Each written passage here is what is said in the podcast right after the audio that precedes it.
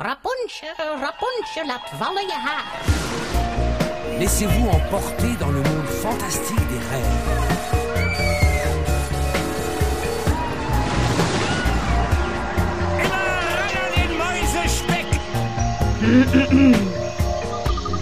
Het is weer ochtend in Pretparkland.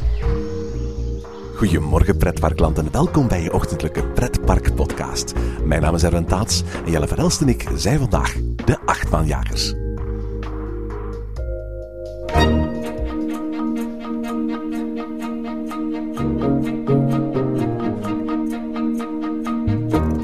In de achtbaanjagers gaan we regelmatig op zoek naar bekende en minder bekende achtbanen in binnen- en buitenland. De Zweedse achtbaan die we vandaag bezoeken is 1,4 kilometer lang, 41 meter hoog, heeft twee lanceringen, zeven inversies en haalt een topsnelheid van 100 kilometer per uur. Een beetje pretparkliefhebber weet op basis van die statistieken al over welke achtbaan we het zullen hebben. Namelijk over het nieuwste achtbaan van Stadspretpark Liseberg in het Zweedse Göteborg. Hoewel het park al een achtbaanaanbod had om jaloers op te zijn, zoals de vaak bejubelde Woody Balder, de legendarische Lisebergbanaan van Schwarzkopf en de lanceringsachtbaan Kanonen van Intamin, is deze coaster een baan die gemakkelijk al deze andere weet te overtreffen. En in één beweging tegelijk zo goed als elke andere achtbaan van Europa. Toen deze megacoaster van Mack Rides officieel werd voorgesteld tijdens de EAS-beurs in Berlijn in 2012, maakte de enorme layout, de briljante ligging op de heuvel waarnaar het park is vernoemd en de 14 verschillende elementen één ding duidelijk. De nieuwste aanwinst van Liseberg zou een Blue Fire achtbaan worden zoals in Europa Park, maar dan een kwart langer met een extra lancering en twee inversies meer. In deze laatste aflevering van het zesde seizoen van Ochtend in Pretparkland nemen Jelle en ik je dan ook graag mee voor een ritje in Helix. Goedemorgen. Goedemorgen Jelle. En eh goedemorgen eigenlijk. Zeg Jelle, ehm, jij sprak zo omdat je je beste Zweeds wou bovenhalen natuurlijk. Want we zijn in Zweden vandaag. Ja, we zijn in Zweden en ehm, ik, ik probeer een beetje Zweeds te eh, spreken. Ik heb gemerkt dat de Zweden mij niet goed verstaan. Ik denk dat ze, denk dat ze zelf, is, zeker als je in Zweeds praten. hè? nee, ik heb in elk geval vooral Engels gespro- gesproken. Eh, Zweden is een van die landen waar men een ontzettend grote kennis van het Engels heeft. Eh, als ik me niet vergis, een van de top twee landen ter wereld waar Engels als tweede taal goed gekend is. En ik heb hier de afgelopen dagen geen enkel probleem gehad om mij verstaanbaar te maken en om iedereen te begrijpen. Nee, het gaat weer vreemd zijn als we in Duitsland komen in het pretpark en te moeten horen van oei, ze spreken hier geen Engels. Want het ging gewoon fantastisch om hier Engels te praten. Iedereen was mee, dat ze, de meeste kinderen konden Engels verstaan. Dus eh, ja, tof, tof om te zien hoe dat eh, Engels als tweede taal hier zo belangrijk is en eh, zo makkelijk wa- maakt om, om ja, weer kenbaar te maken en om, om te praten. Ja, absoluut. Eh, Göteborg, fantastische stad. Geweldig mooie stad aan de zee trouwens.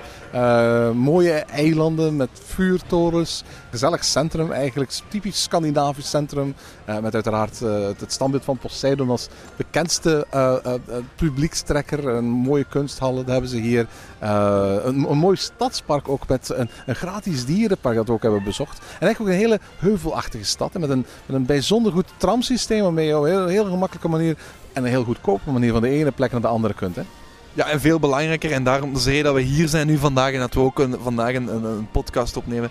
In het, in, op een van die heuvels en is, is in het groen ingebed een, een, een heel mooi ja, stadspark eigenlijk het. En, eh, en we gaan het vandaag hebben over Liseberg en meer specifiek over een, een bijzondere achtbaan die daar staat. Ja, zoals al in de inleiding eh, is gezegd, ehm, dit jaar is Helix geopend. En heel veel luisteraars vanochtend in de pretparkant hadden waarschijnlijk al zo'n gevoel van... Ja, wanneer gaan ze het eens hebben over, over Helix? Want dat is toch een van de belangrijkste nieuwigheden naast Dark Rides à la Arthur en Ratatouille... eh, die dit jaar zijn geopend. Helix, een, een achtbaan van, van Max, zoals ik al vertelde. eh, van het type van, van Blue Fire. Maar ook al mist het een aantal aspecten die we zijn gaan leren kennen dankzij de Bluefire. Er is geen eh, hartslagmeter, er is geen onderuit video, er is ook geen onderuit muziek. Er is zelfs geen single riders line bijvoorbeeld in het station.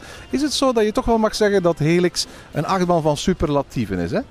Ja, Helix in het superbaan. Ik weet, Erwin, dat jij meer uitkijkt naar die Dark Rides, uiteraard. Maar eh, we, gaan het over Helix. En Helix is, is, is voor ons beiden een super achtbaan. Ik heb je eh, zelden zo hard horen lachen in een achtbaan. Ik moet eerlijk toegeven dat Bluefire ook een van mijn favoriete achtbanen is. Nemesis in, in Alton Towers is lange tijd mijn nummer 1 achtbaan ter wereld. En ehm, toen ik Blue Fire voor de eerste keer deed, vond ik hem fantastisch. Uh, maar misschien net iets te smooth, net iets te soepeltjes. Om, om, om bij wijze van spreken op te kunnen tegen die brute kracht van die BNM in Alton Towers. En tegen tal van, van, van BNM's. Maar nu, een aantal jaren later, ben ik ook steeds meer die, die enorme souplesse van, van Mac uh, megacoasters gaan uh, appreciëren. En uh, nu ik daar, laten we zeggen, de, de, de variant hier in Zweden heb kunnen uh, van, van doen, Helix, moet ik eerlijk toegeven van, misschien is dit wel mijn favoriete coaster. Ja, want voor de luisteraars die het nog niet kennen, Helix is een baan van uh, Mac uh, bekend van ja, zijn Europa-park eigenlijk. Hè, de, die daar een, een, soort van grote showroom heeft. En de, de bekendste ja, megacoaster van Mac is, zeker en vast Bluefire. Een van de eerste, die, of zelfs de eerste die in onze contraire werd gebouwd. En uh, er zijn er niet, nog niet zoveel in, in de hele wereld. Ik weet dat er nog eentje staat in, in Slotzy Park. En uh, ook in Frankrijk staat er eentje. Ja, die hebben dit jaar eentje in Nigloland geopend. Maar dat is zonder lancering. En, en juist die lancering maakt die, die uh, Blue Fire coasters eigenlijk wel heel erg bijzonder. Ook al start deze Helix eigenlijk ook zonder lancering. Hè? Ja, want dat is eigenlijk heel bijzonder aan deze Helix. Hè. Er zijn heel veel Bluefire klonen gemaakt. Ik denk dat er al, al drie of vier Bluefire klonen zijn. Uh, er staat er bijvoorbeeld nog eentje in het Sochi park, uh, waar de Winter Olympische Spelen waren. Een park dat nog niet open was toen de Winter Olympische Spelen waren. Een beetje vreemd. Is die, is die mak eigenlijk al open daar? Ja, ik, ik, ik zelf af. Ik, ik, ik, heb eigenlijk geen idee of die nu open is. Uh, het is het, er, we horen nog heel weinig over. Ik heb wel gehoord dat de baan betaald is aan Makker, dus dat Makker zich uh, weinig nog aan van. ja, inderdaad. Dat is, dat is wel typisch natuurlijk. Hè? Maar um, voor alle duidelijkheid, het, het, het, mooie aan Helix is dat Helix op en langs een berg is gebouwd. In tegenstelling tot Bluefire, uh, dat op een min of meer vlak, oppervlak in een IJslands themagebied is, is, is neergezet. Hier is het zo dat men als het ware de, de, de curves, de stijgingen en de dalingen van de Lieseberg gaat volgen. Daar was al een achtbaan op, de Liesebergbanan, een, een achtbaan van Schwarzkopf, die in grootse cirkels zonder enige vorm van inversies eigenlijk al uh, rondjes maakt over die berg. En daar hebben ze nu tussen, over, langs, onder een nieuwe achtbaan gezet. Ja, ik las uh, een, een, tweet van een, een, een, fan die vroeg aan de, aan de maker, aan een van de ontwerpers, aan Mac eigenlijk, van... Uh, ja, hoe was het nu eigenlijk moeilijk om... Of, of hoe was het om rond die Liseberg Banaan die nieuwe coaster te ontwerpen? Want ja, het is echt lang onder en rond gebouwd. En uh, Mac had erop geantwoord... To be honest, het was een pain in the ass.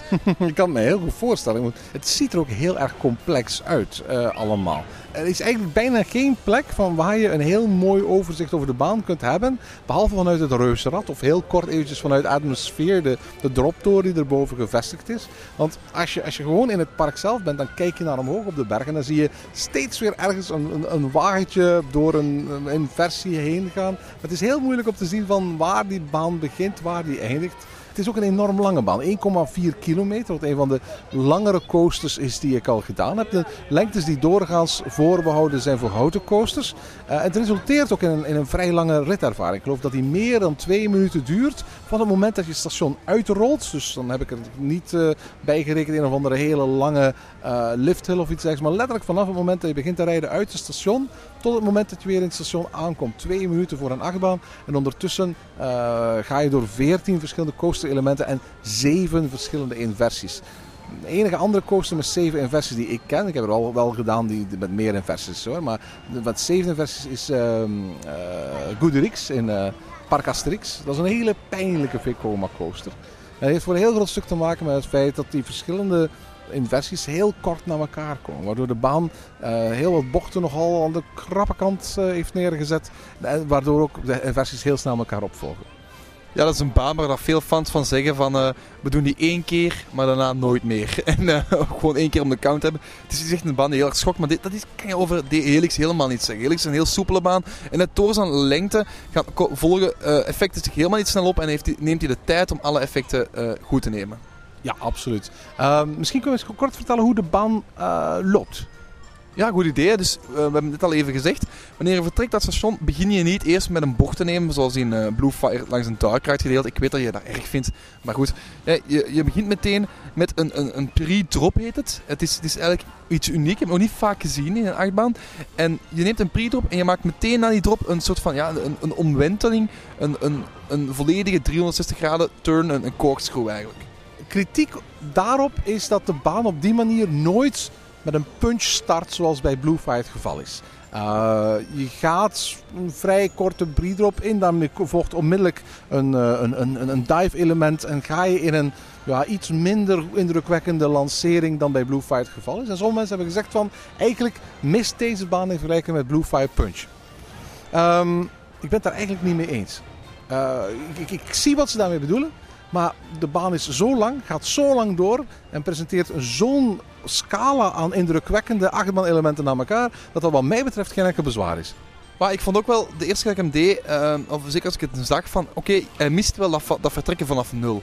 Um, iets, iets dat uh, bijvoorbeeld Anubis ook niet heeft en dat ik altijd een beetje jammer vind. Je, je vertrok bijvoorbeeld vroeger bij um, de Sirocco, vertrok je vanaf nul en ging je heel erg met dat vliegwiel echt zo weggeschoten worden.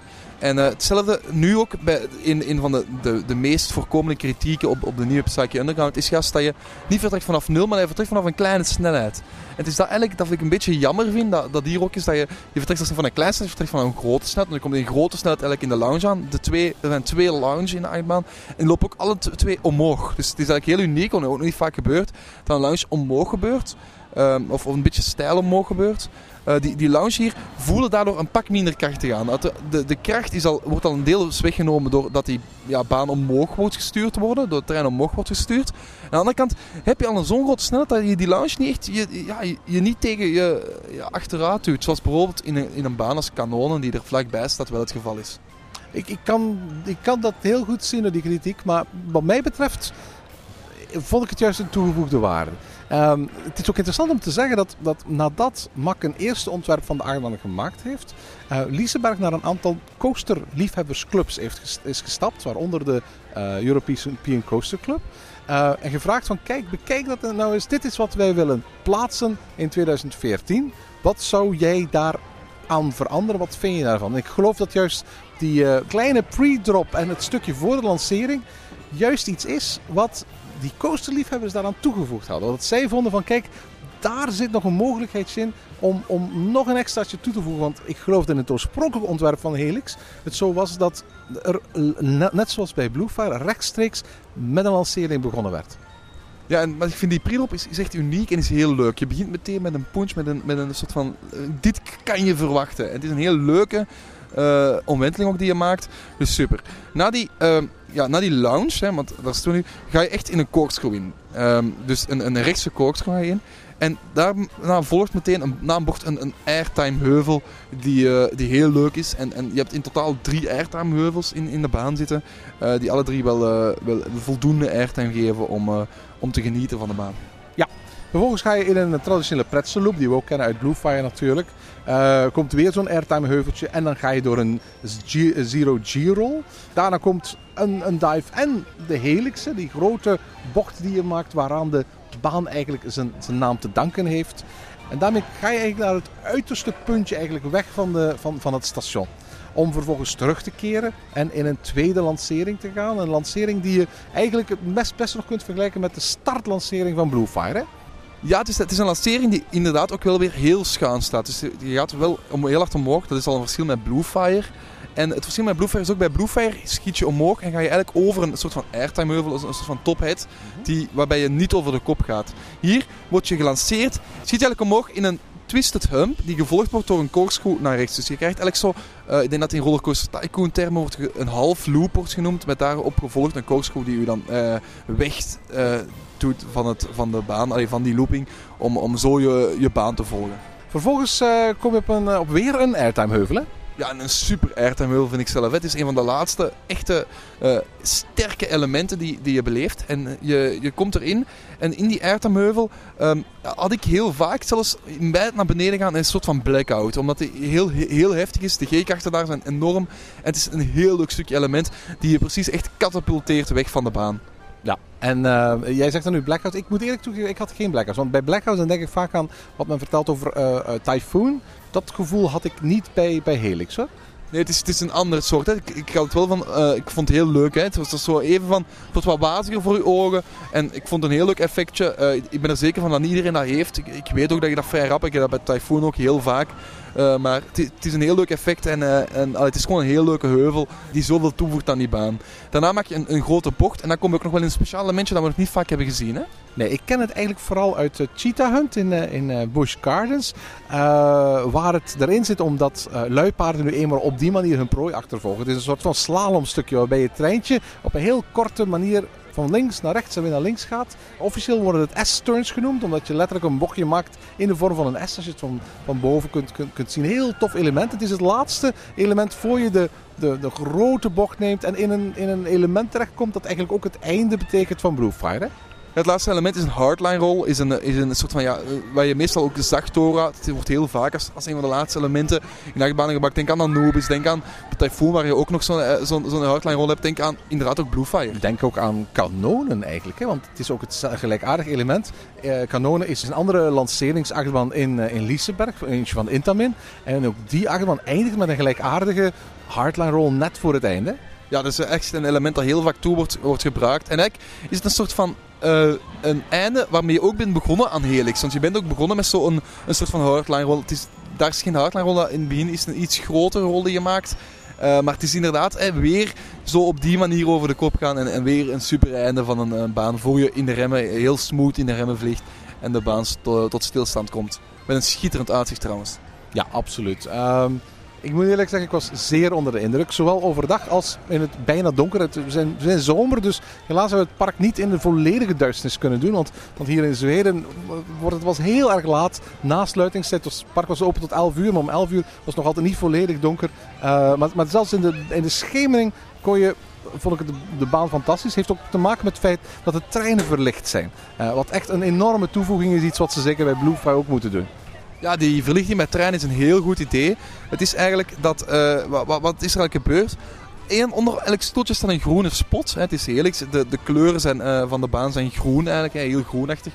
Um, er staat een groene spot die uh, ja, een beetje het, het, het zeteltje verlicht. En aan de rand van de baan, uh, van, van de karretjes, hebben ze allemaal witte ledlichtjes gemaakt. En vooraan zijn ook twee koplichten in led gemaakt.